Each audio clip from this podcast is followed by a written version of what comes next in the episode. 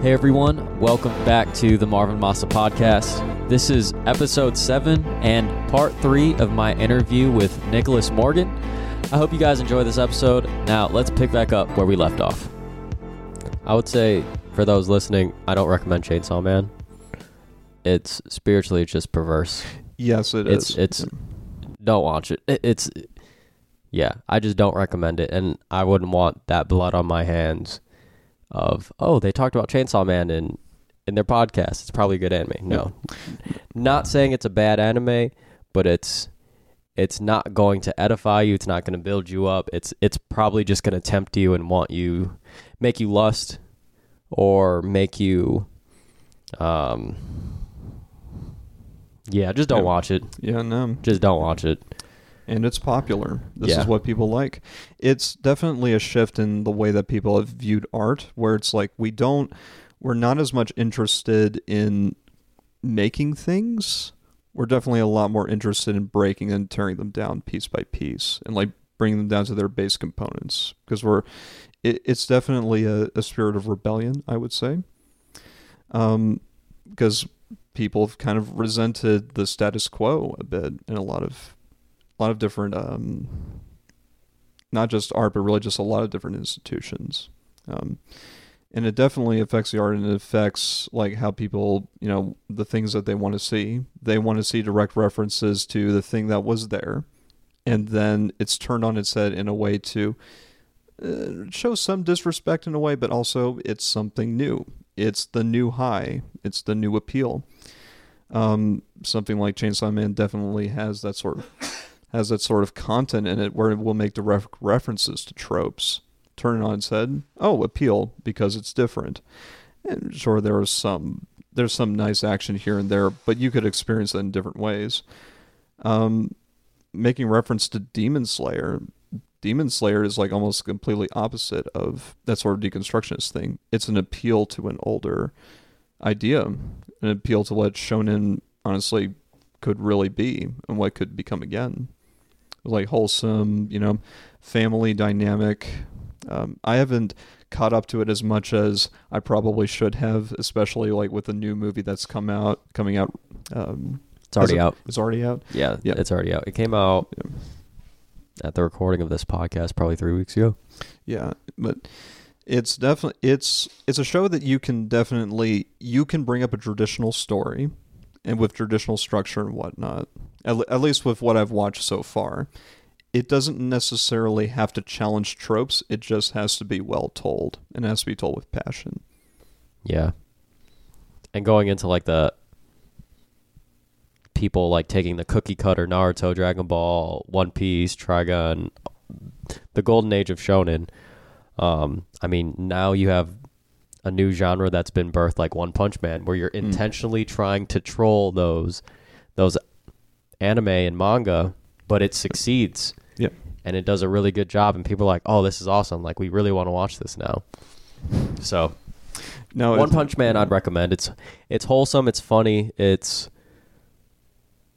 yeah. I don't think it's it's it's it's a pretty safe anime. I'd say for the most part. Yeah, yeah. I would say if you're a fan of superheroes, you like My Hero Academia, for instance. There's a lot of reference to just the formula of what a superhero is. Turning it on head to say, okay, this is the hero who has gone through all his arcs. He's already like he's at the zenith of his power. essentially, there's he no starts with being number one. yeah, there's there's no challenge for him now. But that's that's the point in a way. Like, what happens to the man who has everything that he's wanted? and Yeah, you know it's it's it it goes into it's kind of dark too in a sense where he's depressed. He's like he feels nothing. He wants a challenge. He yeah, it's it's kind of a metaphor for like even if you are at the top, yeah. no matter where you're at, um, you can still feel despair, Yeah. depression. It's it's an important to- Hopelessness. it's an important topic to go into though. A lot of people will aspire to get that one thing and might just be in pursuit of it for a while and it's it's unwise to just fixate on it and have your all your hopes on that one material thing. And then imagine the people who do get that and are at the top and they're still miserable. It's it's a reflection to say, okay, there has to be something higher, there has to be something deeper. An, an appeal to something that doesn't that doesn't just come from you. Can you hold your Something- mic something you- It's not something that just comes from you. It's I'm, I'm literally like make. watching you. I'm gonna keep this part in there. I'm literally watching you hold your mic like this, and I'm thinking of the post where I'm like, I'm gonna have to edit this part because it's gonna be two different levels of audio, and I'm gonna have to switch them. That's literally all I was thinking. I was like, you know, I'm just gonna tell him to hold the mic in front of his. Anyways, sorry, you were saying. I don't even know what you were saying. what'd you say, Mark? um, uh, thank goodness for post production. We'll just Yeah. put it in post, right? Everything will be fixed yeah, then. yeah. Um, yeah. Oh, who's gonna win, Goku or Saitama? It has to be Saitama because he's he's literally one point. Like logically speaking, it's Saitama. I don't care how cool and how awesome and amazing I thought Goku was, and revered Goku as the ultimate anime character. But Saitama's literally gonna punch him once and into oblivion.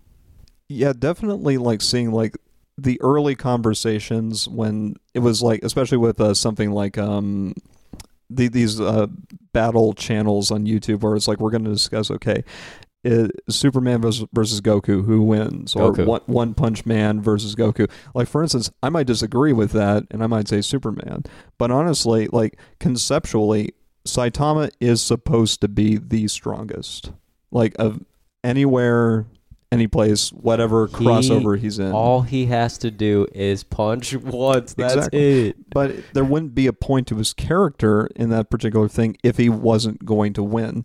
It's not the point to see who's the strongest within that sort of discussion. And a lot of people just missed that point for years and just had this debate. It's like, that's not the point of the story, guys. You Yeah. got to have critical insight onto into the topic that this author is trying to get to. So you would think Superman would beat Goku?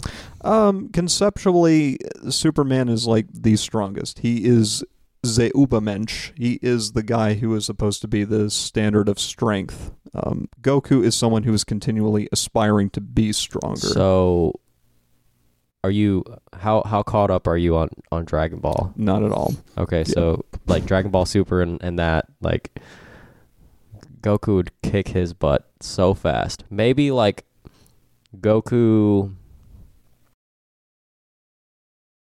Super Saiyan 1, Super Saiyan 2. Sup I think su- did I say Super Saiyan? Oh yeah, Super Saiyan. I'm I'm getting confused. I haven't said Super Saiyan in a long time. But yeah, Goku Super Saiyan 1 or 2. That'd be a decent Hmm. fight with with Superman, but I think anything beyond like Goku Super Saiyan 3 and beyond I don't think Superman can touch him. But also too, I have this bias of DC's terrible Superman movies and terrible movies as my perspective and lens that I'm like Superman's trash. I don't care what anyone says because the movies that DC created in the past decade are trash Yeah, that is except for being yeah. carried by Batman yeah, and that arc.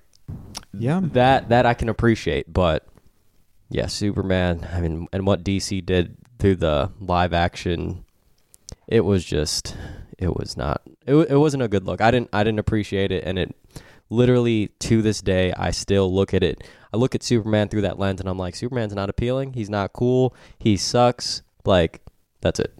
And it's it's a huge disservice to his character, especially with some comics and some stories that you read. Um, you have a story. You have a story, um, Superman versus the Elite, where it's it's not really so much of a question of like how strong Superman is. That does come into it, but you can get into into discussions of what is the responsibility of a man who has that much strength. Should he be like judge, jury, and executioner? You can get into detail into depth with a character like Superman and then someone like Zack Snyder comes in and essentially reduces him down to this this pseudo Christ-like He's figure. a superhero, and we shouldn't be trying to relate to him. He's a superhero. Don't adapt the movie and create the movie to make me feel his feelings.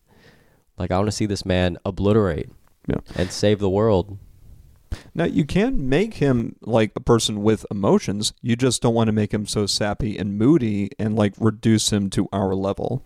Yeah, He's supposed to uh, address like certain topics and certain conversations of you know that we can understand but not necessarily like closely like feel like this is what we experience on the everyday. Yeah, absolutely. And um, uh, how does this relate to Goku? Do you think? How does this relate to Goku? yeah.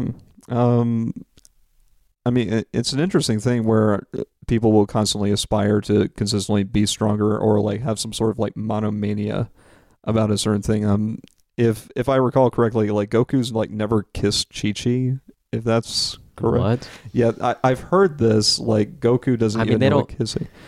Yeah, they don't. They don't need to kiss Dragon Ball uh, well, at all. No, I mean it's referenced because I think another character does it with someone else, like kisses, and like Goku asks, "What's that?" And it's like Oh gosh, Yeah. I- that's probably a filler I missed. it. Pro- I think it's something from Dragon Ball uh, Super. I think, but I'm not sure. Maybe Um, I don't know. I know. I've I've watched the abridged. That's what I've seen. Yeah, it. At least in the Dragon Ball series, like all we're looking for, at least as the OG fans, is I don't care about plot anymore. I just want to see action.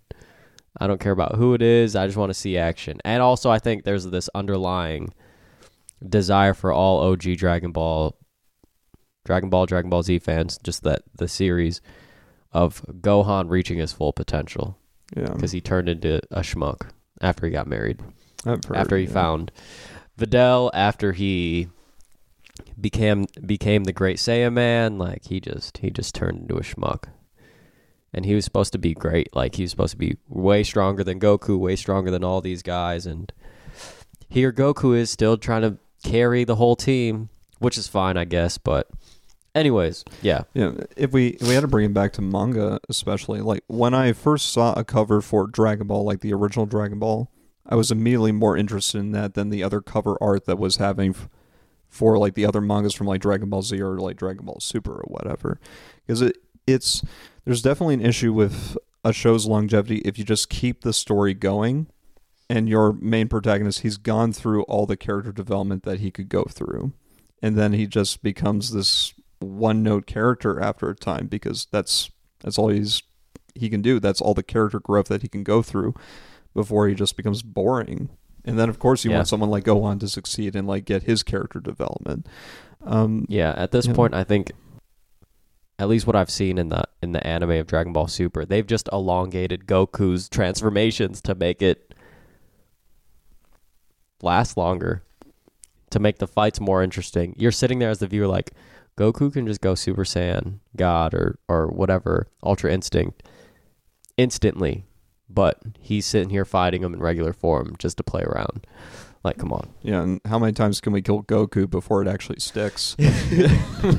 Because apparently we can raise him from the dead at any time. Yeah, not just through Shenron anymore, just every every form that they want to imagine and and throw in there. And yeah, just it's interesting. coming off of a manga that was like produced in the 80s that helped really just set the genre for a lot of things to come in the future. And a fantastic illustrator. I've seen some of the pages and some of the spreads especially for the original dragon ball. Uh, and it's beautiful stuff. Um, does it compare to some of the stuff that is produced now? Actually kind of yes. It has its own style. It's a little old but it's still approachable and it's very imaginative. You have some balance of character and a balance of stakes and whatnot. Some of it gets into some gag material every so often where it's you can't take it like so seriously at certain sections. But imagine when like Piccolo Jr. was like the biggest threat of all time. You you can't you can't anymore Yeah, in the context of Frieza, Cell, um, whatever happens in Dragon Yeah. Ball Super. they just got too powerful. Yeah. And it's like now we're just fighting existential threats at this point. That's all that's the only room we have to grow now. Just different universes. That's they've conquered everything on these different planets. Now it's like, okay, well, let's fight other universe.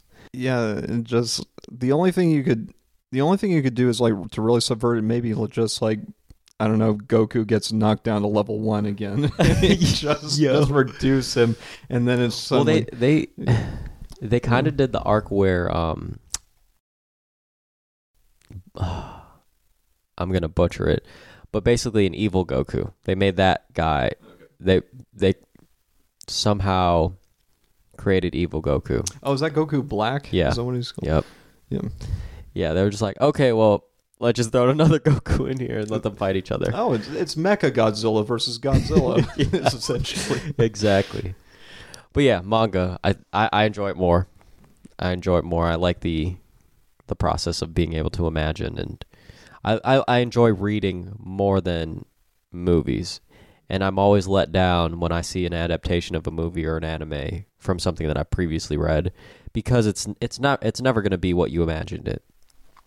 You can greatly appreciate it and and what they did, but it's it's not going to be like the first experience you had when you read it and you were imagining the plot in your mind or you're imagining what the characters sounded like in your mind or what they were just all that the setting in your mind so yeah. You got to experience the passion of the artist at work on display. so as as i think about that you're a writer. You have a degree in in english Creative writing concentration specifically. so when are you gonna i guess i'm gonna say this to hold you accountable to everybody that's listening when are you gonna start writing Oh man. And Uh, do you want like what genre of writing do you want to write? Do you want to be like a C.S. Lewis where you can be a theologian while also creating the Chronicles of Narnia, or do you want to go the route of like, um, I don't know, Tolkien, Tol- Tolkien, or Tolkien, you did a South Park Token. thing there for a second. Tolkien, or um, like R. R. Martin, or like, I mean, any of the contemporaries today that are creating really good content. Like, what do you want to do? Nonfiction, like, Yeah, no, that's actually an excellent question. Um, especially for as long as I've been a Christian and understanding like the parable of the talents, where it's the gifts that God gives you, shouldn't you give something back into it? Um, this isn't necessarily to say that it's shameful to as a Christian to write something that might not have to be like theologically related. But if I'm going into fiction, it's especially if I'm going to use up a lot of energy getting into it, I might as well spend it doing something that does glorify God in some way. mhm. Um, my heart definitely goes to fiction. I'm not really a poet. I prefer prose. Um, I mean, a lot of people revere Tolkien just because of how much ubiquity the Lord of the Rings has in cultural consciousness. Um, a lot of people will make reference to the movies. That's just a reflection of a lot more detail than that, an insane amount of detail. He wrote the language first before he wrote the books. That's, That's how much dedication he had toward his world building and just being just a scholarly guy. Random. Um, I'm I'm thinking of this TikTok that I saw where they take a bag of rice and they have a blank white canvas or piece of paper on the ground, but they drop a bag of rice in the middle, and so they drop it in the middle, the bag of rice, and all the grains of rice fall all, all over this white canvas and paper that it's on, and then they they trace the outline and they trace like the little islands and everything.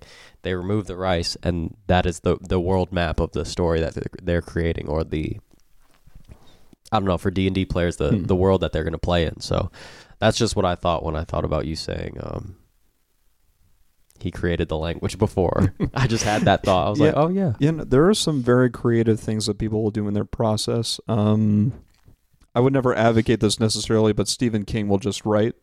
And granted, Stephen King. I don't- Ooh, I completely forgot about. I've read a lot of Stephen King. I don't really like his stuff to be honest, just based on the way that he writes. Um, but I've only experienced a little bit of it. Maybe what I have might, you read? Maybe I might expand. I, I tried the Gunslinger. Um, The Gunslinger is interesting, and it's tough to get into. It's a weird. It's an interesting series to grab a hold of because of you're bringing his his writing style up. Um, but that was more of his early stuff.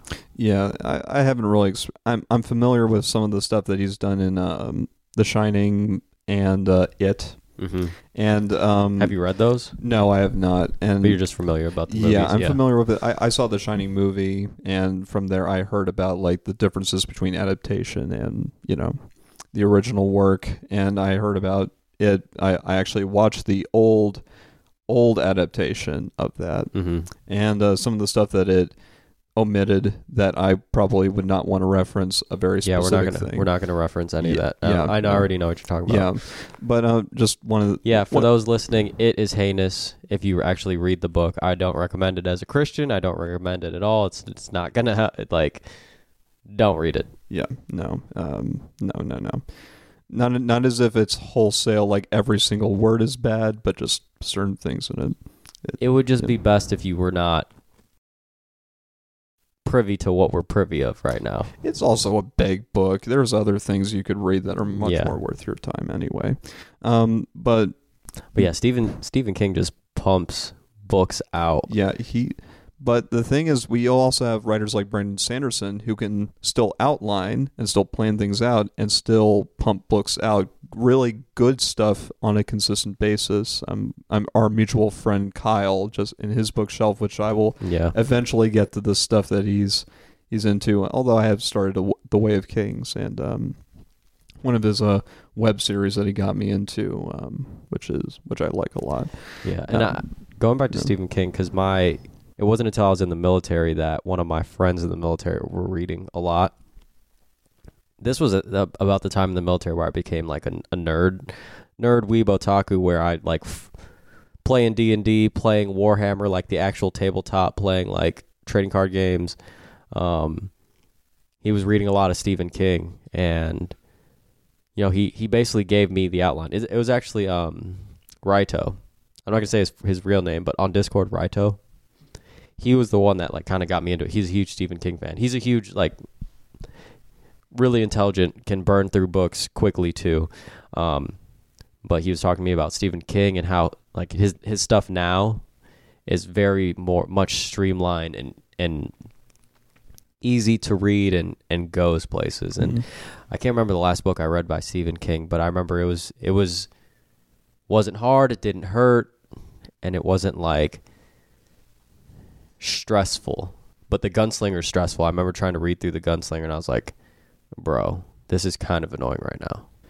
And I, I would just prefer to plan things in process. Thus, too, considering like every piece that kind of forms together to like make a a combined puzzle, it would be good to insert stuff that is allegorical or at least makes reference to something or at least in some ways edifies God. You know, the ultimate storyteller, the ultimate Yeah. artist. Um, so I would probably mimic more of a Clive Staples um, thing, honestly. Would I do it necessarily in the same format that he did? No, but I would still take quite a bit of the spirit into it. He wasn't just the author of the Chronicles of Narnia, although that's what a lot of people will go to considering analogy Yep. and whatnot. But he also wrote stuff like The Great Divorce, which was a lot more uh, philosophical and definitely theological. And he also wrote a space trilogy, um, which not as many people are familiar with. I mean, Um, even even the Screwtape letters. Oh, that's yeah. not the. I mean, it is theological and Yeah. spiritual in, in in a sense, but the vein in which he wrote, he wrote from a fictional fictional but believable standpoint that could still be kind of used as as as theology and can benefit oh yeah, like and for those unfamiliar with um, the Screwtape letters it's basically without giving too much detail it's basically a, a, a demon writing to little junior demons Hmm. about how to tempt and make christians fall and it's a really interesting read in so many different regards because the writing's good because it's i mean it's cs lewis he he was a a very prolific. yeah, Yeah. prolific man, very, very, very. Um, I don't know. You could describe him way better than I can, but the way he wrote Screwtape letters, it wasn't like a book. It was it was literally letters that Hmm. this demon was talking to his junior demons about, and it it helps you as a Christian recognize like, oh crap, like there is a whole nother world out here and they are trying to deceive me. They are trying to make me fall and stumble, but also too, from a non-Christian perspective, you're like, wow, this is a really good read. Yeah. This is very interesting. This is a take on, you know, the demonic in a whole different way. In a sense, they seem friendly, quote unquote. In a sense, because it's you're coming from that perspective where you're like, oh, you're on this team, quote unquote, when you're reading it. But yeah, that was a, that was a, a really good read. Yeah, and I would I would want to take that sort of um, stance in writing. I don't have to be sequestered to a certain genre, although I prefer fiction, but I also like history. I would love to take like a nonfiction stance to like say, okay, let's do a deep dive into a certain portion of history. Maybe see where God might have been involved in this particular way, maybe, or just recount the event. Um, there's definitely a lot of books that could be written about a Yeah. lot of figures. So I'm thinking too, yeah. like even going back in history and creating an, an alternate reality of what if God showed up mm, during. historical fiction is one of my jam too. Um, I've no, I, I can't make specific reference to like things that I might want to write and then see someone can like catch me Yeah. what I might say. But there's like um certain portions of like French history, especially in the medieval age, it's fascinating. And especially when you have like certain Christian figures like put in the midst of that, like how they acted and in the ways how might they have affected the people around them. There's so much like reference and so much material that you could use for historical fiction and then like put in put in a way where modern reader, current readers, sorry, not modern readers, we're in a weird post post modern age, is weird, but um, yeah, it's people can still connect to history and be able to learn from the stuff in the past, and Yeah. especially Christians to see how previous Christians acted, Catholic, Greek Orthodox, Miaphysite, or whatnot. Um, gain gain a connection to what the church used to be, what people might have believed back then, or might have handled the gospel or handled scripture a lot differently, Yeah. especially in a pre like mass publishing age where Yeah. we wrote everything down instead of printing it in like block letters or whatnot, or before you know printers and ink and laser printing or whatever. That brings another thought to mind. I was watching this. I don't know. It was either uh, I think it was Instagram, but this guy was talking about this missionary couple that went to China. The reason why I had this thought is because we were talking about like what if history was altered be if if Jesus was preached or if Jesus if if some sort of Christian would have you know encountered certain different certain situations. Like imagine Hitler becoming a Christian and then being set on fire. Like that could have been a crazy alternate universe or alternate Yeah. anyways. But um missionaries to China they go to this very very unreached place. Never heard of the gospel never I'm sure it was like a, a tiny village or something like that but never heard of the gospel wasn't privy to Jesus wasn't privy to so they give the they they share the message of Christ and people you know get saved they surrender their life to Jesus and the elder of the village was like yo when did this man die? Was this like last week? Was this last month? Like this is how ignorant they were to the gospel ignorant they were to Jesus. They're like yo did this happen a month ago? This happened 2 weeks ago and the guy was like no this happened 2000 years ago. And the the the village elder responded with then why did it take you so long to tell us? And you think about that and you think about all of that man's genealogy that ha- have died not knowing Jesus now eternally separated for him from him if they didn't rec- you know receive Christ as Lord and Savior and if they didn't surrender their life to him like that's crazy. And so that's that makes me think of you know the genre of Chri- Christian evangelism or Christian um influence in certain parts of history. Like what Mhm. would history have looked like? What would have Germany looked like? What would like during the the Hitler ages what would um you know I mean all the Jews that died because of this atrocity of yeah so so hmm. I, I can Man, I could go into a deep dive yeah, in yeah. like Dietrich Bonhoeffer Yeah, and like yeah. the German church during Yeah. that time. Or imagine like a Christian taken from antiquity, like relative to that time, insert him into there. Or someone from way beyond, maybe we extrapolate to a point where what are Christians going to be in the future, yeah especially based that on what has happened. crazy Yeah, like w- how are they going to view things differently because of how just information communication changes? How much of the context of scripture might be lost if we're not constantly reminding ourselves and reminding others of the really just the history of how the gospel was formed or who these people were, what these cultures were. Um, there was a time in which the Hittites weren't even looked on as history, but the Bible made reference to them. And people that doubted the authenticity of the Bible believed that the Hittites were a fictional people.